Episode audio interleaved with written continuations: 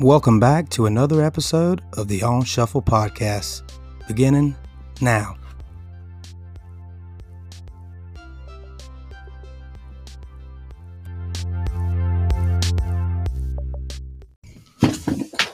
Welcome back to another episode of the On Shuffle Podcast. I am Daniel. I'm here with Matthew. Yep. What's up, brother? Nothing much. It's been a good weekend, taking it easy. Nothing exciting. How about yourself? Same. As I mentioned last week or week before, coaching youth basketball, doing that. Fun weekend of that. And other than that, man, pretty good. It's been we've had sickness run through our house. And I've been very blessed. I'm the only one who hasn't been sick. So, and it seems to be everybody else is on the up and up. So I feel like I'm hoping I'm on the other side of that as well, out of harm's way. But man, other than that, it's just been going, man. Everything's good. Good start of the year so far. So I am very blessed and I cannot complain a bit. Dude. We had, you came up with the topic, you came up with the homework, two great ones, I think, end up being, at least at first, I knew one of them was going to be, but what was our homework, brother? So the homework, so first thing was, I think we announced on the podcast, we were going to listen to Travis Scott. Yeah. The UFC's at random. AKA Cactus Jack. Did you know that? Yeah, I've heard that before. That's awesome. That makes me happy. And also his birth name, Jacques Webster, the second. I seen him in interviews with Nardwar, the famous interviewer. So I've seen him. Interview him before. Right. So again, Travis Scott. Let me get some quick information. He was born in Houston, Texas in 1991. I say most famously, and I think he's probably more famous for what he did outside of music, where he dated Kylie Jenner and has two kids with her for a while, according to Wikipedia, 17 to 23. Really? That's the youngest of the... Got it. The Kardashian Jenner clan. Okay. And also most famously, I think honestly probably more famous was his I can't remember the actual name of his Jordans, but he customized customized Jordan 1s. I want to say they were cactus or something, cactus oriented. Mm. But he had a lot of collaborations with Nike. He was famous if you've seen his shoes for he's famous for turning the Nike logo backwards on, a Jordan 1, and the different color schemes and stuff. But, but like I said, after looking at his career, he has had obviously a lot of musical success. Yeah. Obviously, you wouldn't have anything like that, if it wasn't for, for his musical talent. So again, that was the homework. Well, I think one thing that's interesting, and again, I told you last time, and I think this was on air, but I'm like you, I can't remember, because sometimes we'll pick our homework after the fact. But and I told you I didn't know much about, or I didn't know anything about him. I'd heard his name, but I thought it was kind of interesting. His mom, I guess she worked for Apple, but his dad was a soul musician. Mm-hmm. I think it was his dad, it was his dad. And then I guess it was his granddad was a jazz composer. Growing up, and when I did like 90s rappers, there was just a reputation, and not just the rappers, but like any, you had like the outlaw country back in the day, and but the 90s rap, there was like a reputation. And then to hear Travis Scott was into musical theater in high school. And I don't know, it seems kind of funny sometimes to me, I guess, based off of just a generation ago, how rappers were perceived to here's a huge rapper today. Oh, he was in musical theater, Yeah. That's, I guess it's not one of those things that you hear a lot with, rappers or. No, it ain't. That they have, this experience working in, like I say, like a musical theater background where, I don't know, it doesn't seem like it's honestly cool. No, to that though, Tupac was the same way. Tupac was in poetry and stuff. So like, don't get it jaded. Tupac also was, you know, kind of had that kind of thing. But yeah, you're exactly right. I guess long and short of it, it just doesn't seem like the hip thing, based off like how we grew up. You know what I mean? You know, if you told me like if my friend did theater, then we pick on him lightheartedly, obviously, but we're like, you did theater. So anyways, kind of interesting. But this is the first time I listened to him. Have you listened to him before? Not really, no. I mean, just besides just hearing some of his stuff, you know, on the radio or social media or something like that. Can't say I was the biggest fan. Never really checked out his music. Sure. Upon listening to his music, there we go. You know, it's not, I mean, still not my thing, I guess, you know, still at the end of the day. Right. I don't know, like, you know, hip hop isn't really something I gravitate to. Sure. Or, one of those genres of music that I just don't, I mean, nowadays I don't really have any experience in, besides the podcast. But like I said, yeah, it's, you know, I can't say, you know, anything, I guess, kind of stuck with me. You know, it wasn't bad. It just wasn't right. You know, like, so it just wasn't my, like I said, I don't know, it wasn't my thing, I guess. It's kind of like, to me, it's kind of like every so often, probably like once every couple years, I don't know what channel I go to, down the streaming internet, cable world, but I'll find like cricket on TV, or, you know, rugby or something like that. And it's like you can watch it and you're like, man, these people are good at what they do, but it's just not my lane. You know what I'm saying? Yeah. And that's kind of when I hear stuff like this. Like, to me, I will say this: I don't know how it goes, like as far as like how much involved he is into like the music part of it. I don't know anything about him, so you know, I know obviously a lot of times you'll have musicians who don't do much but sing, and then you got others that are like very famous for, like Dr. Dre's really, you know, famous for obviously doing a lot of his stuff. But so I don't know what he's involved in, but I will say it's very creative, like how he samples stuff and uses things. Yeah. Like the first song that I found, I went to his most popular song, and I guess it's called Sicko World or something. Yeah. And I'll be honest with you, my first thought is like, man, I bet this is really cool at athletic events. Like this sounds like something that would be a cool song to play. And he had quite a few kind of like that, that were like pretty unique. But I'm just not a fan of like these new rappers, like how they sing. Like it's like they're being quiet. And I noticed he's got a lot of tuner on like his and stuff. And it's like, and maybe that's just him. I don't know. It seemed to me like it was tuner. But did you get that? Yeah. A lot of his stuff is like, yeah, very auto-tuned, very, you know, obviously it's kind of, I guess this is one of his sounds is not like I guess some people use auto-tune to where you don't hear it. Right. But obviously he kind of uses it to where it's part of, you know, he wants to sound a certain way with it. You know, it's kind of one of those things that, like, you can tell it's, when someone's like heavily auto-tuned, kind of like a T-Pain, or used to be T-Pain. Yeah.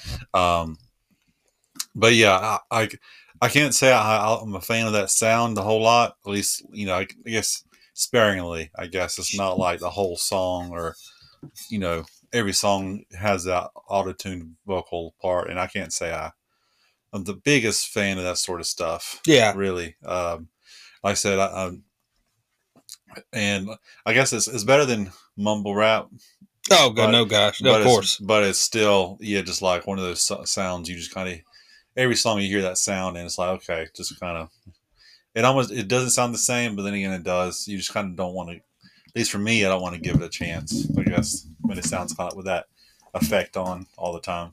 Yeah, I agree. And not to get off topic, but was it T-Pain the one? I think I told you not too long ago, like I'd heard one of them rappers doing a cover of Tennessee Whiskey.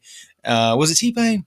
Well, he's probably the most famous now, because he's he covered Tennessee Whiskey. Yeah. You know, I want to say he covered World War Pigs by Black Sabbath. Oh, really? Yeah, evidently. And funny enough, Ozzy saw it and tweeted, "This is one of the best covers I've ever seen. Wow. You should have invited me," or something like that. Oh, wow. That's cool. So, yeah. But, yeah, because he was famous for having the auto-tuned voice. And yeah. I think he's, since then, since he kind of, you know, his popularity died down, he came back as a more just singing natural voice, and he's like immensely talented. Well, yeah. Okay. That was where I was going with it too. Cause like I was blown away. Like when I hear T-Pain, and not that I know a lot about T-Pain, but I think he had enough fame at his height where you kind of knew what his style was with the autotune. But I heard that, and if you haven't, do yourself a favor. Go check out T-Pain's Tennessee Whiskey. It's the weirdest thing, because when I saw it, I just expected him to be singing in auto-tune, you know, but amazing voice. Good gracious, amazing voice. But, you know, very, very good. I'll tell you another one, dude. I know I'm going way off here, but maybe we'll get on this another time. I just want to throw this in here because I know I'll forget it. One that I've heard more lately, I've kind of listened to more lately, that now I understand why he's on every top greatest singer of all time list, but I feel like he should be higher on the list or lower, whichever. No, higher. You say higher. When you're closer to one's higher, right? On these lists. Well, it's by people...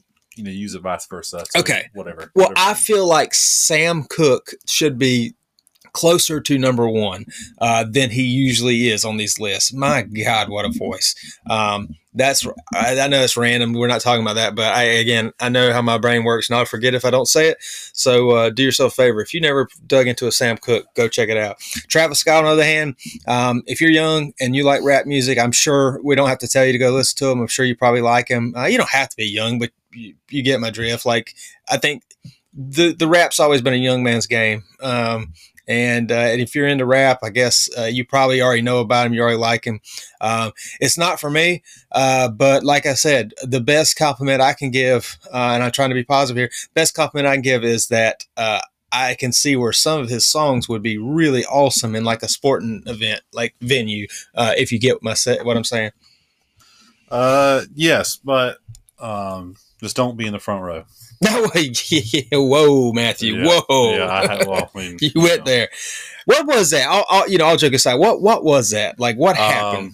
Well, I have his Wikipedia still up, so let me at least get that. Get, you know, somebody's point of view. Yeah, do that. Because I remember that. That's probably why I knew his name. Okay, so I guess a couple times, or maybe... I don't know, one of those things that he's done a few times. While he's been in concert, at least a couple of times, I guess it's probably happened more than once, where he's kind of incited fans to ignore security. Ooh. And to rush the stage. Well, that is not like smart. He almost inciting it. So that was actually before that big, you know, when people, you know, died, unfortunately. Yeah. So he's already doing it. I didn't realize that. Yeah, it was, well, at least Wikipedia, 2015, 17, 19. He's kind of, you know, I guess incited it a little bit. And if you're not familiar, Matt, he's talking about, like, there's a situation where, people, I know at least people, one person died at a Travis Scott concert, based off of, I guess this. Now I didn't know this was a thing that he did. I thought it was just an unfortunate accident, and obviously it still was. But I'm sure he didn't mean for anybody to perish these things. But so someone died at one of his concerts, and I had no idea that was a thing that he did. Though, like you know, yeah, because I know that was obviously big news, like at least I before the homework, I wouldn't have known it was him. It could have been any artist, really, right. Any rapper, right? Because I knew it was a rapper, I just didn't know who. But and I guess part of it, the serious event that so when people, you know, died was just from reading that, and this is all allegedly. I guess it happened. The crowd started like doing it on their own this time. And instead of stopping the show where people were like already getting hurt and stuff, I guess he didn't stop the concert, or he probably didn't acknowledge what was going on. He might not have known. And pretty much it just kind of, without him intervening, it happened. Wow. So allegedly. But yeah, read up on that. Coming from someone, for me, not a fan. I know the name. I guess I didn't know how big he was. I mean, he had his own festival, or at least he did. He had a record label, he collaborated with Nike. He was obviously dated, or I don't think he ever married, but dated a Jenner, Kardashian, So he was, he still is a kind of big deal. I mean, he released an album on, this last year. He's worth $90 million. Oh, yeah. Like I said, he's probably with, obviously his musical career, but also, his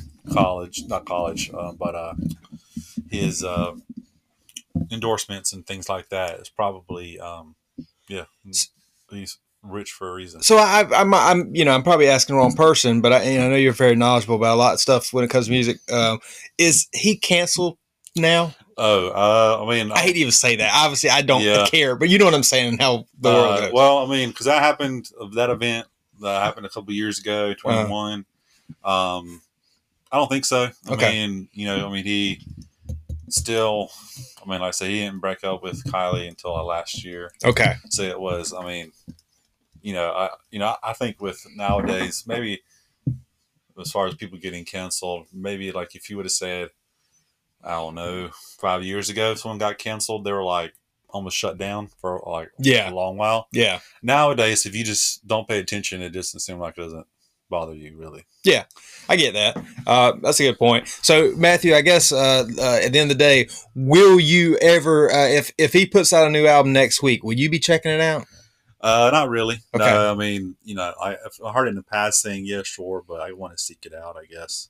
Yeah, me neither. I wish I could say I would. And I want to say before I move on, I have no negative things to say about Travis Scott or his music. It's just not my cup of tea. That's just, it's one of those things where I knew I had I was 99.9% sure that I wasn't going to check out something that I would be, I wasn't going to become a fan of this, when I checked it out. Because again, it's just not my lane. But after listening to it, I was happy that he wasn't one of those kind of singers that do the trap singing. Yeah. But again, still not my cup of tea. So there you have it. That's Travis Scott. Matthew, you had a great idea. I don't think we covered this on air last week, did we? About our topic. No, we didn't. I said one of those things we talked about, or. I guess we talked about pretty much right after we decided. Yeah. And it was a good one. But yeah, so it was, and let me actually get the information about the documentary we watched. Yes. We're going to be doing a documentary review tonight, folks. Tune in. Kind of more of a... reflecting on it. We both watched it. Yeah, definitely reflecting on it. I said... probably more on shining a light on it, I guess. Yeah. So it's a documentary called The Wrecking Crew. It was released in 2008. It's a documentary directed by a cat named Tommy Tedesco. Yep. One of the kids. Yep. So The Wrecking Crew, for those that don't know, was, I guess, unofficial, very popular. I guess back in the 50s, 60s, 70s, it was a session. I guess it's a group of session musicians that were pretty much. I guess they were pretty much the top of the top. They were the pinnacle of session musicians. So they pretty much played with each other all the time. I think in the documentary, they mentioned that there was probably, 20 different people that were kind of in and out of this group as far as you know, the ones that were allegedly. Yeah, allegedly. That were, seems like they didn't know. Yeah, yeah, I think just from the documentary, because they, you know, well, so I guess let me just get three ways with. So anyway, so again, the Wrecking Crew is about this session musicians of how pretty much the hits they played on that they didn't. I mean, they didn't really get credit for because it's not like on any album rights or anything, but. They're, you know, well respected, and they were, I would say, very popular 50s through 70s, and kind of, I guess they kind of died off probably in the 80s, you know, for some of them, wasn't nearly as popular, I guess they were, well, as they once were. But anyway, so it kind of tells their story, a little bit of their background, the hits they played on, and the experiences of playing on all these different tracks with all these different, you know, obviously very popular people. So as far as, so again, that's the documentary called The Wrecking Crew. Kind of how, yeah, how they broke it down. They kind of covered, like, cause it used pictures, it used videos of, like, obviously back in the session days, back in the 50s and 60s, 70s. It also included, like, interviews with them. I can't believe it said 2008. It looked older than that as far as the interviews with some of these people. Yeah, it did. So it must have been like interviews throughout like the 90s and like maybe the early 2000s. Because I noticed some people passed away since they had recorded all the interviews and stuff. But so again, Danny Tedesco is the director. He's the son of a famous session musician. Teddy Tedesco. Like I said, they kind of some of the more popular names as far as, you know, who would be involved.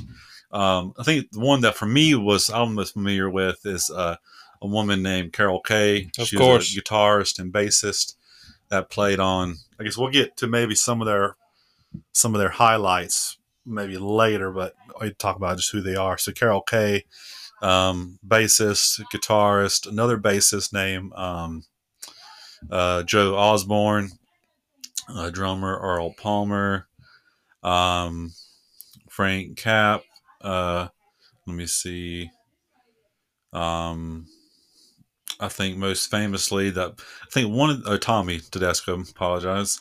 So again, he's a, you know, obviously a session guitarist, part of the Wrecking Crew, right? And I think Hal Blaine, a drummer. I think so. There's two, I guess, most notable guys that kind of broke away from the Wrecking Crew and had their own careers. Number one was a cat named Leon Russell, was a piano player. I know he was inducted to the Hall of Fame. I think he's passed since then, but he was inducted to the Hall of Fame. Let me see here, in 2011. Mm-hmm. I said he was a piano player. He was actually, I remember watching the Hall of Fame he was inducted into. Elton John was very influenced by him as far as being a fan of his music, right. And obviously his piano playing, because he was kind of a, not Southern rock, because he a session person. He played piano and a ton of stuff. And he was so cool, by the way. Yeah, like, he was cool. And I want to say, I recommend there's part of the Hall of Fame. He did play live. Vocally, it was rough because he's, you know, he was a very old man when he did it. But he, what was it? Anyway, he performed a song of his with John Mayer on guitar. That was very good. I can't remember the name of the song to save my life though right now. But anyway, so again, he kind of broke away. You got, you know, was a solo act, and probably bigger than him was a was Glen Campbell. Yes, most notable. Yep. You know, he like I said, he I think what Galveston, Wichita Lineman, you know, all kinds of hits. Again, he was a, you know, superstar. Probably the biggest out of this whole group, because there wasn't a whole lot of solo careers out of this as far as like of note, right? Because like I said, I guess the thing about session guitarists, session musicians, that this documentary gets into, because I guess this group got popularity because they were so just so abundantly like popular. They played on so many things. Mm-hmm. But they didn't get really any of the notoriety. At least not of the time, probably since then. In documentaries like this, or, you know, I mean, it's well documented now, right? The hits these people played on. Yeah. But I guess you just didn't, like, they didn't get really any notoriety for what they did. Yeah, I think that was the biggest thing. And I've got a bunch of notes for them too. Like, a couple things to start off with. You said it, they weren't like publicly recognized, but they were viewed like within the industry, like with reverence. Like they were a big deal inside the industry. Another thing I want to start off with is, Matthew, I don't know that The Wrecking Crew is such a cool name. Me and you've talked about this before. What an awesome name.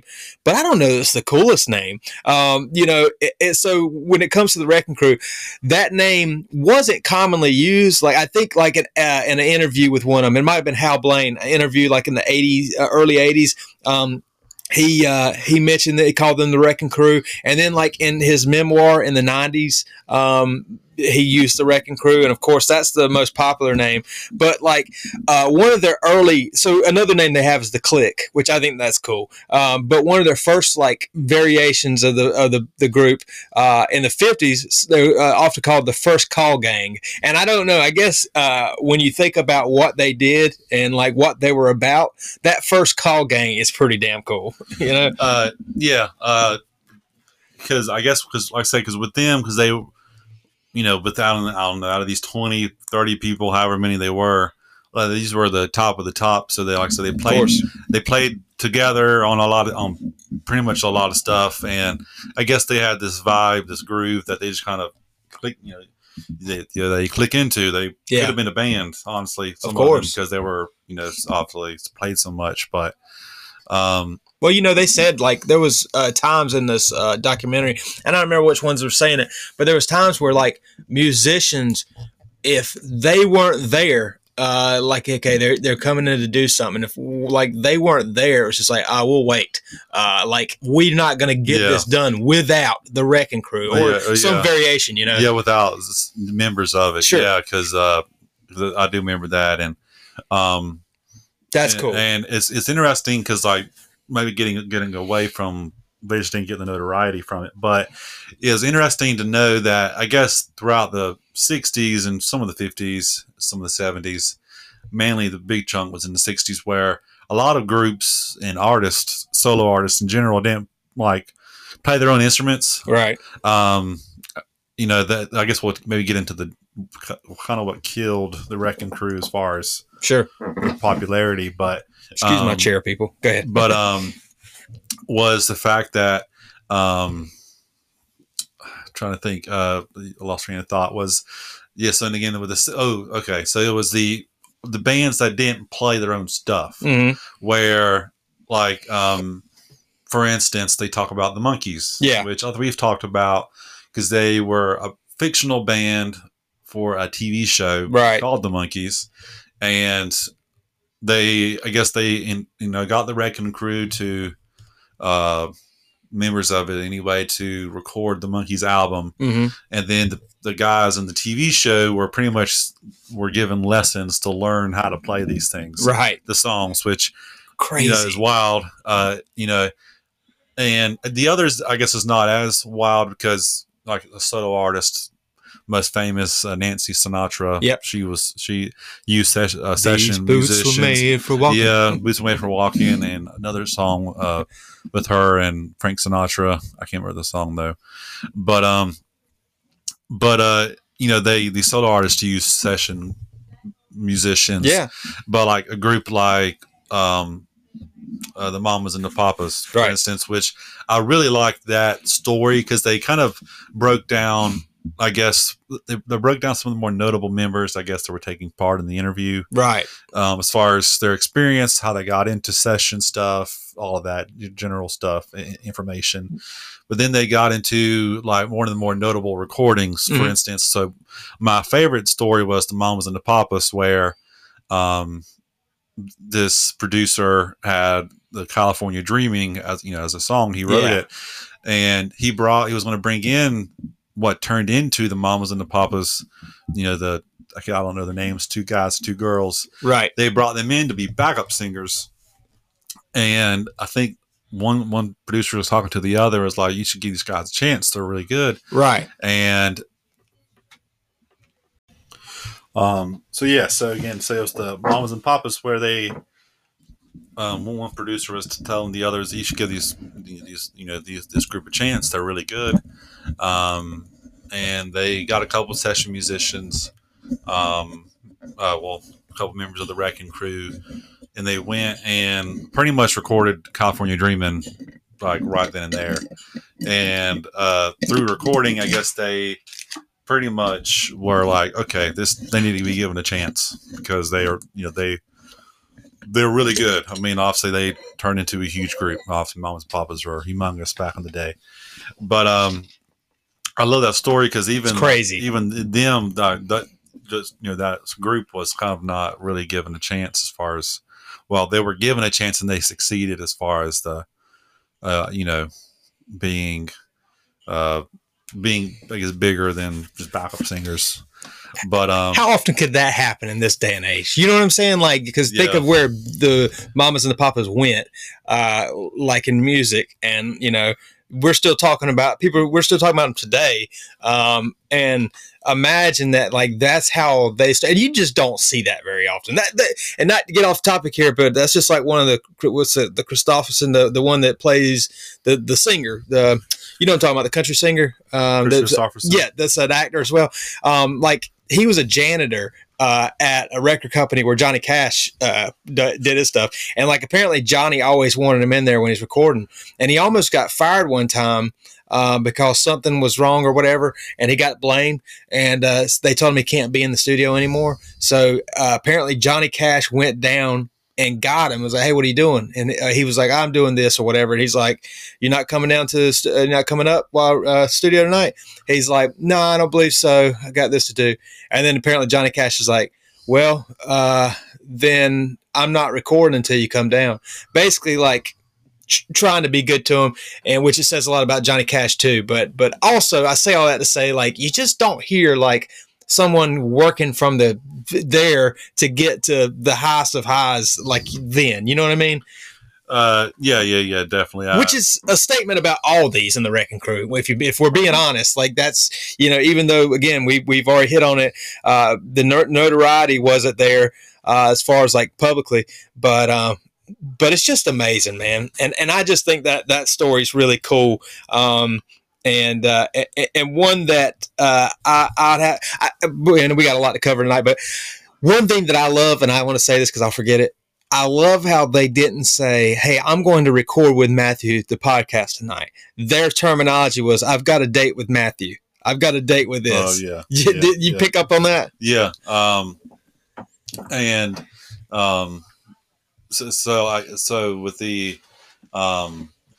So I'll mention the Mamas and the Papas. Yeah. So kind of another one of, I guess, one of the more notable stories was they told the story about at least the first couple of Beach Boys albums where they were touring so much. The Beach Boys were touring so much that, I guess, as said by one of the other members, I think his name's Al Jardine, he said this in an interview, but was due to so much doing so much touring, they were not able, according to him, like, the schedules didn't meet up.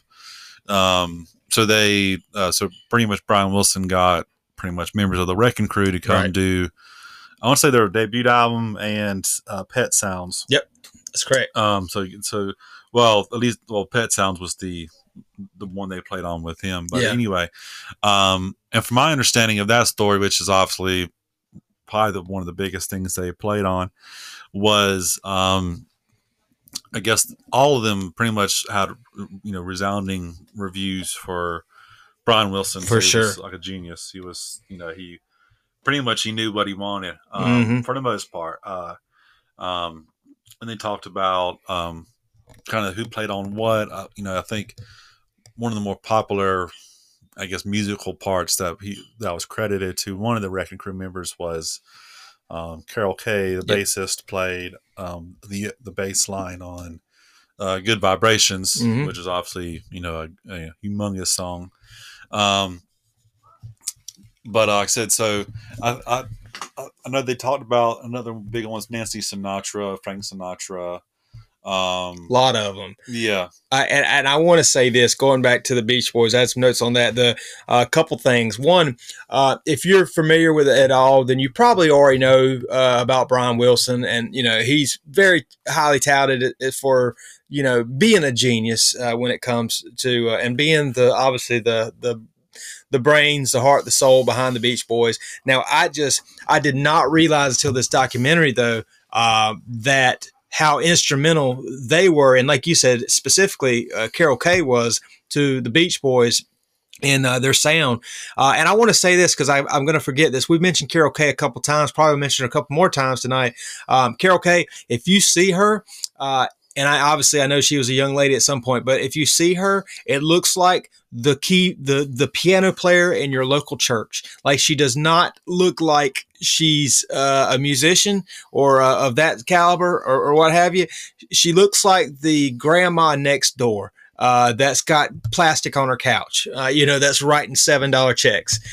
She just, and then to find out, like, oh no, this lady's one of the greatest bass guitarists that might have ever lived. It's just amazing.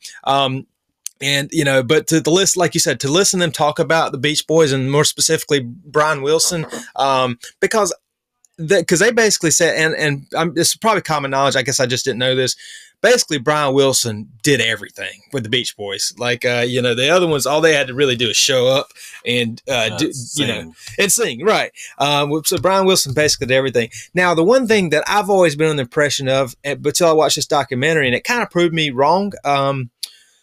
And maybe it's just, obviously we're just going by a couple people's account, but I kind of pictured Brian Wilson to be a stickler about the music and maybe be hard to deal with. And maybe he was, maybe wasn't. But on their account, on the Wrecking Crew documentary, it seemed like they really enjoyed playing with Brian Wilson, that like you said, he knew what he wanted. But one thing that was pretty surprising to me, that kind of changed my opinion on it, was even though he knew what he wanted and they were talking about how great he was and how he had this great vision, he still allowed them to improvise because he trusted them, the Wrecking Crew, with his music and, you know, with his sound. So basically, like, you know, like you mentioned, Carol Kaye fixes the Good Vibrations famous line, track line, or bass line, and kind of changed the song. And hearing her talk about it, like, because in this documentary, if you go back and watch, or if you do watch after this, a lot of times when she's being interviewed, it's an older interview, and she'll have a bass in her hand or a guitar in her hand, and she'll kind of show you, like, what she's thinking on stuff. And, like, her mindset, she makes it, for an idiot like me who don't know anything about a guitar, she makes it understandable. Like, she'll be like, oh, well, that's just an old jazz trick, or that, you know, or that's just this. And then she'll, like, show you what she's talking about. Here's the jazz thing. And, oh, here's Good Vibrations. And then you're like, oh, I see that, you know. So I thought that was really interesting about her. And, then, you know, another thing I want to say about her, Matthew, is, and I know you've got some thoughts on her as well. She, I can't imagine what it was like for her to, I guess, be the only chick. And we're talking about in a different era.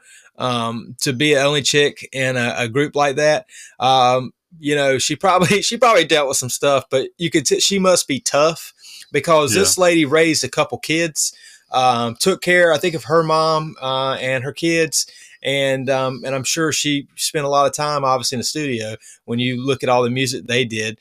But for her to do that, and they mentioned on the documentary while they're sitting around that she was just one of the guys. They didn't look at her, and that's no disrespect to women. They didn't say it like that. They're saying, like, basically they didn't look at her as a woman. They just looked at her as another musician. It didn't matter if she's a man or woman. She's just one of them, and she's family to them. But I knew she was good. She's probably the most famous one. To a lot of people, especially over the past 15 years, she's gotten a lot of notoriety here and there.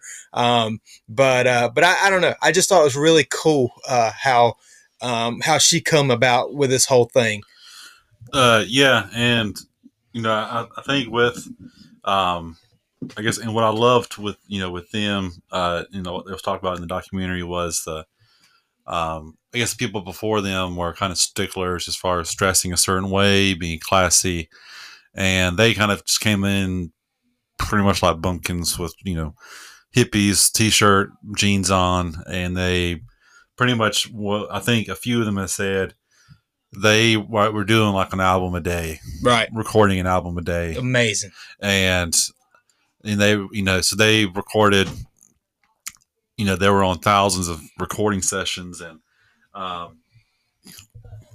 think by the end of the, and maybe just kind of give some idea as far as some of the more popular things they played on. Not like I do have to, I for the end, I would like to read some popular songs. Sure. They worked with Phil Spector, you mm-hmm. know, his, that hit, you know, Sonny and Cher, the Mamas and the Papas, Frank Sinatra, Nancy Sinatra. They played on the Birds, Mr. Tambourine Man, the Horse, the Monkees, and Pet Sounds. You know, so they were obviously immensely popular, and sure. And maybe to kind of get into what kind of made session work, at least back at that time, kind of die off a little bit was, I think, because when it got into like the later 70s, a lot of the bands or artists either started wanting to start having their own band mm-hmm. They toured with and recorded with, and other bands just played their own instruments. So pretty much the kind of, you know, that peak of the Wrecking Crew was back in the 60s, and pretty much mid to late 70s it pretty much died off to where I guess they were suddenly doing work. I know one guy, I want to say it was Hal Blaine, said I guess late 70s he was just worked security mm-hmm. somewhere, yeah, and wasn't even really a good guitarist. Like with if it's the one I'm thinking of, like at the age of, I'm not saying he obviously ended up being a great one. I'm saying like even his early 20s, he's working a regular job, and he wasn't even like a advanced in his guitar at this time. Well, no, so that's something else. Okay, someone talking about after the Wrecking Crew kind of died down in popularity, late 70s. Okay, yeah. He was working security. Gotcha. Because he went through like a bad divorce, he lost pretty much a lot of stuff financially. The other guy you're talking about was Tommy Tedesco. That's who said that he, you know, he wasn't, I guess, because he was, I guess, after the Wrecking Crew, he turned into doing more speeches mm-hmm. and more like presentations and stuff like that, where he pretty much was telling people that I guess he wasn't like a phenom or like a virtuoso. Mm-hmm. Like, you know, he was still like, pretty much getting good in his like mid-20s, and he wasn't like, you know, some 12-year-old kid right. shredding, but you know, so with them, I know this documentary, and I want to say Hal Blaine released a book that gained popularity as far as him talking about, you know, the band and what, you know, obviously what, you know, what they consisted of. I know they played on hundreds of hits, top 10 hits. Listen to this. I got this in front of me. It's 140 top 10 hits and 40 number ones. Yes, that's in. I do want to read off some of the more popular songs, so not all of them, but sure. So just it may take a little bit. That's fine. Be My Baby, The Ronettes, I Get Around, The Beach Boys. You've Lost That Loving Feeling, the Righteous Brothers, also from Dirty Dancing. I want to say it's Dirty Dancing. Is that Dirty Dancing, or is that the Tom Cruise movie, the plane? Yeah, yeah, right. It was Tom Cruise, and I think it was what Top Gun. Top Gun. There you go. Mr. Tambourine Man, as I mentioned, California Dreaming, as I mentioned, I Got You, Babe, Sonny and Cher, of course, Good Vibrations. A Monday, Mamas and the Papas, River Deep, Mountain High, Ike and Tina Turner. These Boots Are Made for Walking, Nancy Sinatra, San Francisco by Scott McKenzie, which is a popular song that you've mm-hmm. all have known of. Something Stupid, that's the song I was thinking of with Frank and Nancy Sinatra. Wichita Lineman, Glen Campbell, Mrs. Robinson, Simon and Garfunkel, Galveston, Glen Campbell, the boxer, Simon and Garfunkel, Bridge Over Troubled Water, which is a great song, Simon and Garfunkel. I'm trying to look for any more notable ones, which I mean, and so I guess these are more of the more popular songs they played on, but also they played on these whole albums. Yeah. So it's like, so all these, you know, all of these songs they played on were, like I said, they were, oh, another one, Love Will Keep Us Together, Rhinestone Cowboy. And another one that I guess I didn't think of at the time, because part of the session work they played on to go with these, you know, these songs that were number ones was all of the TV theme songs they played on. Oh man, you're not kidding. I mean, as far as all the memorable songs they played, like theme songs, they were like MASH, Mission Impossible, which you think about, you know, that theme is still in the movies, and obviously it's probably been stylized and changed, but Carol Kaye played the original, you know, dun dun dun dun dun, you know, that popular bass line. I want to say this before you keep going, but I want to say this real fast. Just to add to that, and keep on going. I want to say, I don't think people understand. I didn't, that all these that you're saying, like it wasn't just handed to them. Hey, play this. Like they, I didn't realize how much they improvised to make these songs what they were. These jingles, these number one hits, like. A lot of it was their brains, and it wasn't just like, "Hey, here's the paper, do this." You know what I'm saying? Yeah, I guess with some people like a Brian Wilson, they obviously pretty much kind of had to play what they were told to a degree, with some improvising thrown in. But yeah, they did, I guess, like write a lot of stuff for these groups, and so as far as things that they came up with in their like contribution to these famous songs and TV theme songs, it can't be denied, I would say. Was it Phil Spector? Who was it that they said, because they were like very creative and so good, and I might be wrong here, but there was an artist who would wear them out for hours because he wanted them to play what he wanted them to play, like what he had for them to play. He would wear them out for hours, and then like to their word down where they're just going to play what he had. You know what I'm saying? Was that Phil Spector that did that to him? Yeah, they're talking about Phil Spector, who that he pretty much made him play over and over again until I guess he got the sound they wanted out of him. I guess, but, which was a famous sound too. Was it a wall of sound that he's famous for? Right, yeah, where like they said, like instead of having like I guess most of these sessions had like 3 or 4 of them playing. Yeah. And he had like 4 guitarists by itself. Right. So it was like multiple people doing multiple parts. So that's, as far as things they went through, that's definitely one of those that working with him was, I guess, a task. Yeah. And why? So another thing too, man, and I didn't, and again, you might've known this. I didn't, they're almost, they're not almost, they are. I'm not going to say they're first. They are one of the pioneers of rock and roll. And that's another thing, going back to this documentary, like early on, they're playing rock and roll, and cause they're getting approached at times. And it's just like, they were kind of known for some of the rock and roll. Cause they were talking, there was an early story, and I wish I'd have wrote it down, where basically like that someone was like, "Hey, I want you to play that rock and roll stuff that you're doing," or something like that. But essentially one thing that I gained early from this documentary is that like, they are some of the pioneers of rock and roll. And I had no idea, I guess, you always, that's one of the things you associate with an artist, like who was doing it. Was it Elvis? Was it this? But like they're one of the ones that kind of, I guess, engineered that sound that was rock and roll. Yeah, like I said, they kind of, because I think that's one of the things when they were getting popular as a group was they had this. They were, I mean, none of them played rock and roll as far as like a. Experience wise, they're all jazz and blues and stuff, but they were just more open to playing that style of music when other guest session musicians weren't willing to. They weren't willing to change their sound, and obviously they got popular because of it. Yeah, I thought that was interesting. There was a comment made exactly that basically where they were willing, there was others and it wasn't that they couldn't play it, but they felt like that rock and roll at that time was beneath them. Did you catch that? Yeah. Obviously there's,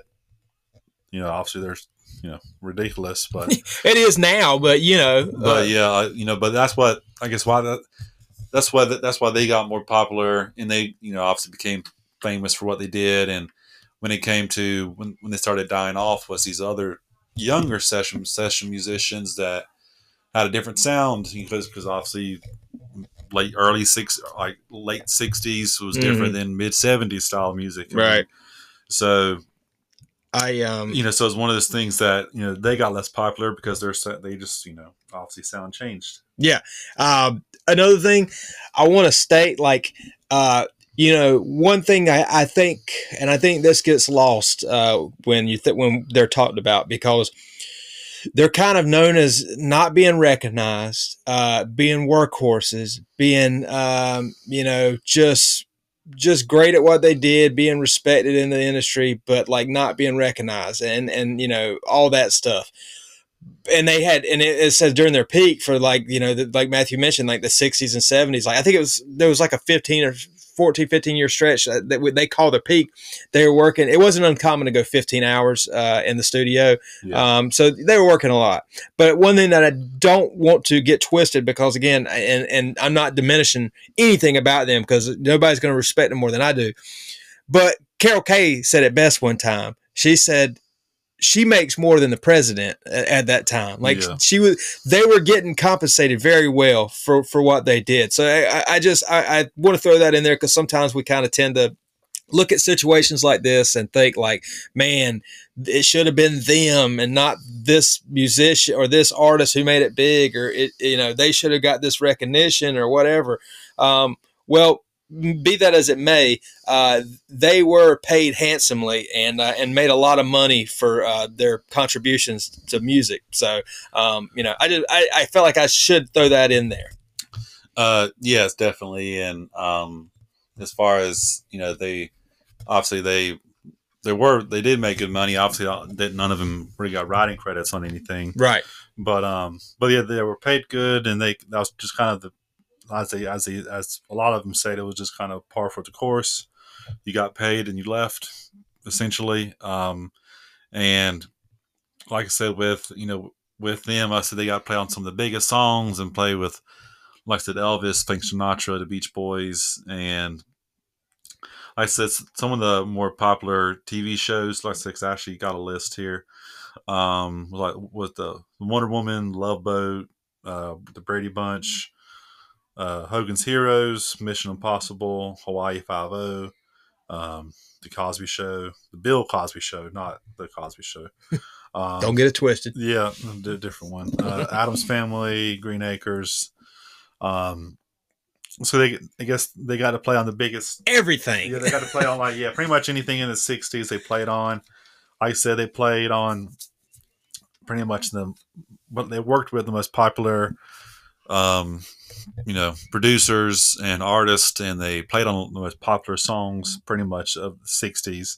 Matthew, one of my biggest takeaways that I have, and I'll turn it back to you, one of my biggest takeaways was their bond. I learned a lot about them. I knew a little bit about them, and respected them for years, but I learned a lot about them during this documentary. And by the way, I would just want to make sure you guys know, if you want to check out the documentary, The Wrecking Crew, it's on Peacock.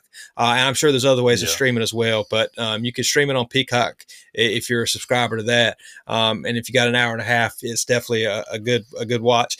But their bond, because and like you mentioned earlier, they bounced back from interviews at different times, because you could see even Carol Kaye, you would notice that she's a lot younger in one interview than she is in another. But There's one that in particular is sitting around a table, and it's quite a bit of them. And one of them made the comment, like, you could tell that it had been a long time since they'd been together. But they had so much fun talking, and it kind of seemed like when you don't see your family for a bit, and then there's Christmas, and you get together, and you've not seen them in a while, and everybody's kind of happy and joking and laughing about things in the past. So you could just tell that they had a really good bond, and I'm sure that probably was the thing that helped them get to where they got the most with that bond. Yeah, you know, and you can finish, but you know, whenever the last thing I did want to ask you before you finish, well, you go ahead. You got anything else? Well, no, that was it. I was just talking about, you know, they played, you know, they didn't get any credits as far as songwriting, right? But they, like I said, played with the biggest artists, the biggest producers, biggest songs, and it's definitely a worthwhile story. And so I definitely recommend the documentary. And last thing I want to hit you with, dude. After watching it, and I know you're like me, you've got a knowledge of them prior to this podcast, this documentary, but you probably learned a lot as I did. What was your biggest takeaway? Like the thing that you remember the most, like you think of them the most after this documentary? Anything? I mean, well, it's just everything they played on. I mean, I'm like, it's still that. Like I said, I knew they did. It was still amazing. Yeah, I mean, hearing the TV theme songs, and then I said everything that they. They themselves played on as far as the songs and artists, and I mean, ultimately that's what impresses me the most. It's not really anything else. And the story is cool as far as them playing together, and that's obviously led to them being on so many popular songs. Sure. But it's still just the breadth of stuff they were on that was, like I said, so. Yeah, I'd have to agree. Very, very, very popular. I will say this too. One thing that I did think about is I wonder how it worked. Where, like, because I don't know if you noticed, I'm sure you did, like, they would have, like, there was a couple drummers, there was a couple this, couple that, couple bassist, couple, and I wonder, like, was there ever any, like, animosity or anything like that? But it didn't seem like it. It seemed like they were all, and I'm sure there was so much going on that there was plenty to go around. But that was something in the back of my head that I did think about, like, I wonder how it worked with these two, but nonetheless, man, I would definitely recommend this to anyone. It was a very good watch. And I promise you'll respect them even more. If you didn't know about them, you'll learn a lot. Because as I did, but even if you did, you'll learn a lot, and you'll have this new appreciation and, for them. Matthew, last thing I'll say about it, question for you. Why do you think that this isn't as prevalent today as it was during that time? Like this big studio, all these studio musicians doing what they're doing, or isn't? We just don't know it. Well, I'll say it is popular. I mean, because there's more people now making music than ever. Okay. Honestly, I think it was, as far as there's probably not like, there. I think since there is so many artists, it's probably not as like, they played on hundreds of top 40 hits, hundreds of them. That's not happening nowadays. Sure. Like one person or even 10 people aren't playing on like hundreds of top 40 hits. That's not a thing anymore. Right. But what is a thing I would say is obviously session work is still, hugely popular.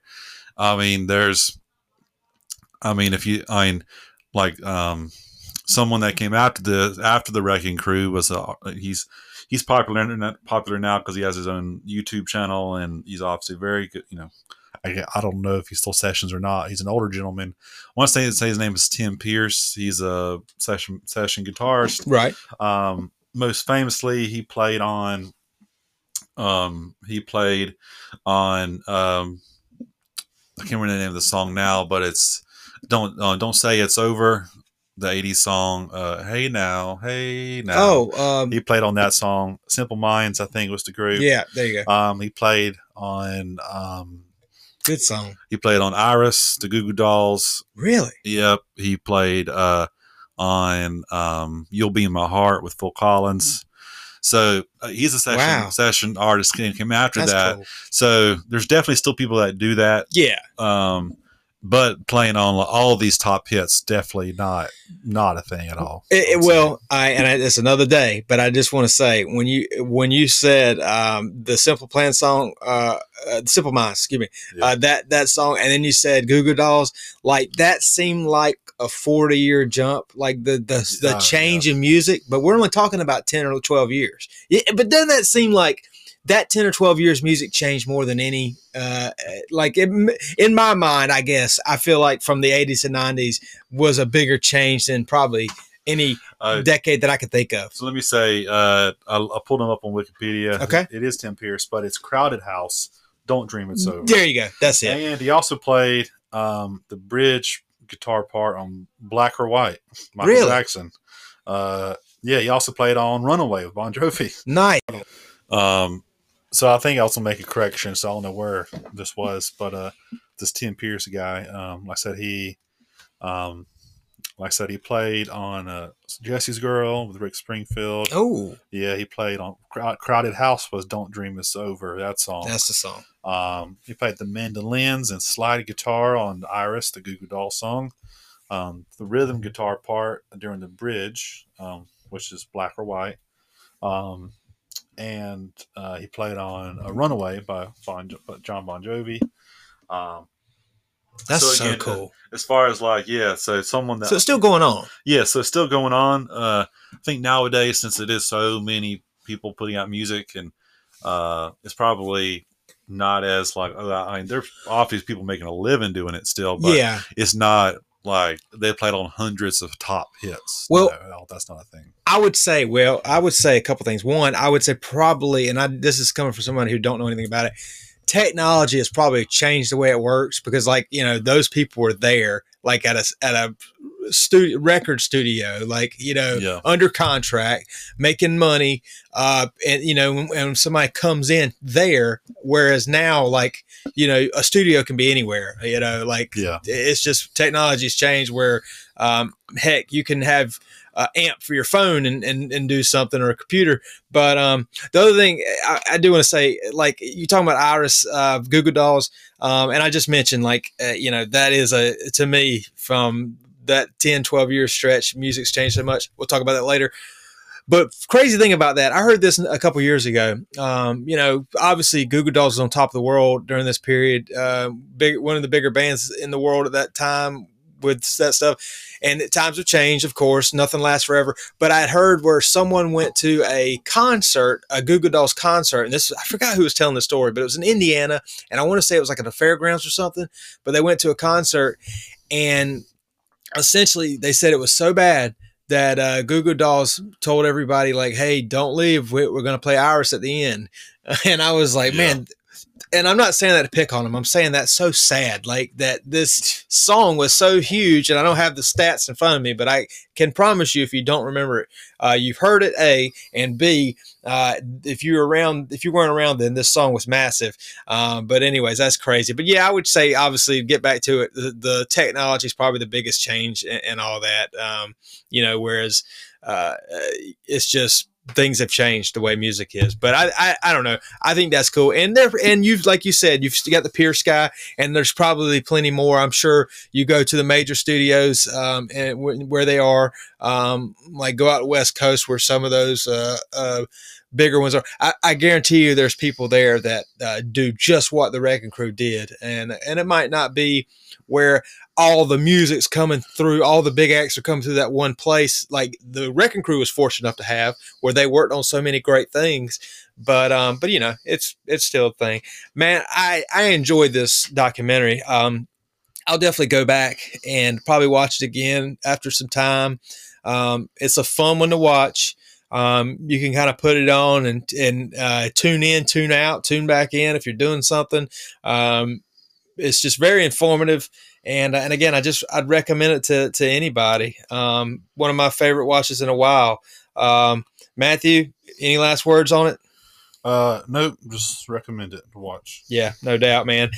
With that said, man, have you got any recommendations? Anything cool this week? Nope. No new music, nothing really. Well, I have something for you, my friend. I want to talk about before we get off here. Couple things. Massive Wagons. I like that band. They re-released their Welcome to the World album, which I cannot remember what year that came out. Oh, that came out 2016, excuse me. They re-released it. And it's probably one of the, because I haven't really liked any of their stuff in a while. They had a song within the last couple of years they put out that I actually liked, but they've kind of changed on me, and I just not me anymore. But this was a good album. I went and checked it out, the re-release this week. And the only thing I didn't get is there's some different stuff, but you can't really notice it. Like, I didn't notice it at all. I was talking to a friend who's also a Massive Wagons fan, which he's kind of off the bandwagon too. But he's like, "Are you kidding me? It's very different." And I'm like, "I don't hear it." And then he points stuff out, and of course I do. Then, like, there's the one song I really like off that album. It ends with acoustic. So I did catch that the second go around. But anyways, they re-released that. Whatever. Dolly Parton put out a deluxe to her Rockstar album. So I don't know what changed on that, but I just wanted to give you guys the skinny. She did put out that, which I think on this one she has some stuff. The band, is it Maneskin or whatever? Maneskin. Maneskin, yeah. She does Jolene with Maneskin. So I can only imagine what that sounds like. But if you want to imagine, that's something for you to check out at home. What else was it? I had one for you. Oh, I know what it was, man. Santa Cruz put out another song. I think it's called Modern Day Madman. And they just put out, And They Prayed on My Downfall within the last month or so, but maybe it came out Friday too. I can't remember, but I just want to say this. Did you see where Santa Cruz put that out? Yeah, I did see that, yeah. Okay. So I like Santa Cruz. I'm a big fan of Archie Cruz. I think, he's young. He's very talented, good singer, good guitarist. They're a foreign rock band, if you've never heard of them, and you probably haven't. But, man, they are going in another direction. It is so weird. Like, I don't even know. Like, this isn't like they're a sleaze rock band, modeled after the 80s. As a lot of foreign rock bands are these days, but this stuff sounds like a Rob Zombie song or something. Like, it doesn't even make sense. It doesn't even sound like him singing. The music is just so neo prog rock or whatever you call it, new metal-ish or something. I hated it. I'll say that I hated it. And if someone disagrees, I'd love to hear it. But again, I'm not a fan. I hate the direction that Santa Cruz is going, and I am just going to get that off my chest on this podcast that I am not a fan of where it's going, man. So anyways, I think that's it for me, man. I believe that's it. I don't have any more. But this was a fun one, dude. I really enjoyed this. Before we get going, you got us some homework for next week? Yes. So sweet. To touch on briefly, homework. I figured we can listen to one of our dearly beloved bands. I think for me, one of those bands that really not started sleaze, but one that kind of like an entryway. So I do recommend this group. Okay. So what we should listen to is Reckless Love. Ooh, I like it. Who they, judging by your enthusiasm, you may not have read what I sent you, where the lead singer named Ollie Herman, he pretty much became the lead singer of a popular Swedish group. Yep. Or Finnish groups. Finnish. I guess they're like a legendary group over there, so they're really popular. Yeah, they're not really popular pretty much in the States. No, because they sing in that language too. Yeah, so because I've noticed all of his PR has been pretty much in Finnish. Anyway, he's joined that group, and Reckless Love is pretty much on hiatus. And their drummer left the group too, but anyway, the group's on hiatus until further notice. So he stops doing this bullcrap. Yeah, until he, I think the group's like Papa Dia or something. Yeah. So Papa anyway, Jones. Yeah. So we'll figured we'll listen to Reckless Love as homework for the again, the newly deceased. Well, yeah. Short deceased. Well, let's hope so. Obviously, it's a big deal for him and they're joining this group, but I'm not happy about it. Like selfishly, and like I said, if you've never heard of them, they're really huge over there. But they sing in their native language, so it's kind of hard to understand, and it's just not my cup of tea. I've heard of them. Excuse me. But anyways, let's hope that he has fun and he comes back and puts out many more Reckless Love albums. Matthew, you got any assignments or any good topics for us next week? Anything off your head? Not yet. No. Okay. All right. Well, we're going to leave that as a teaser for you guys. We'll have a new topic next week, something really good, but we will not tell you. You'll have to tune in to listen. So you know what our homework is. We're going to listen to Reckless Love. We'll have a great topic for you again. And just appreciate you guys listening as always. Love you guys. Peace. See ya.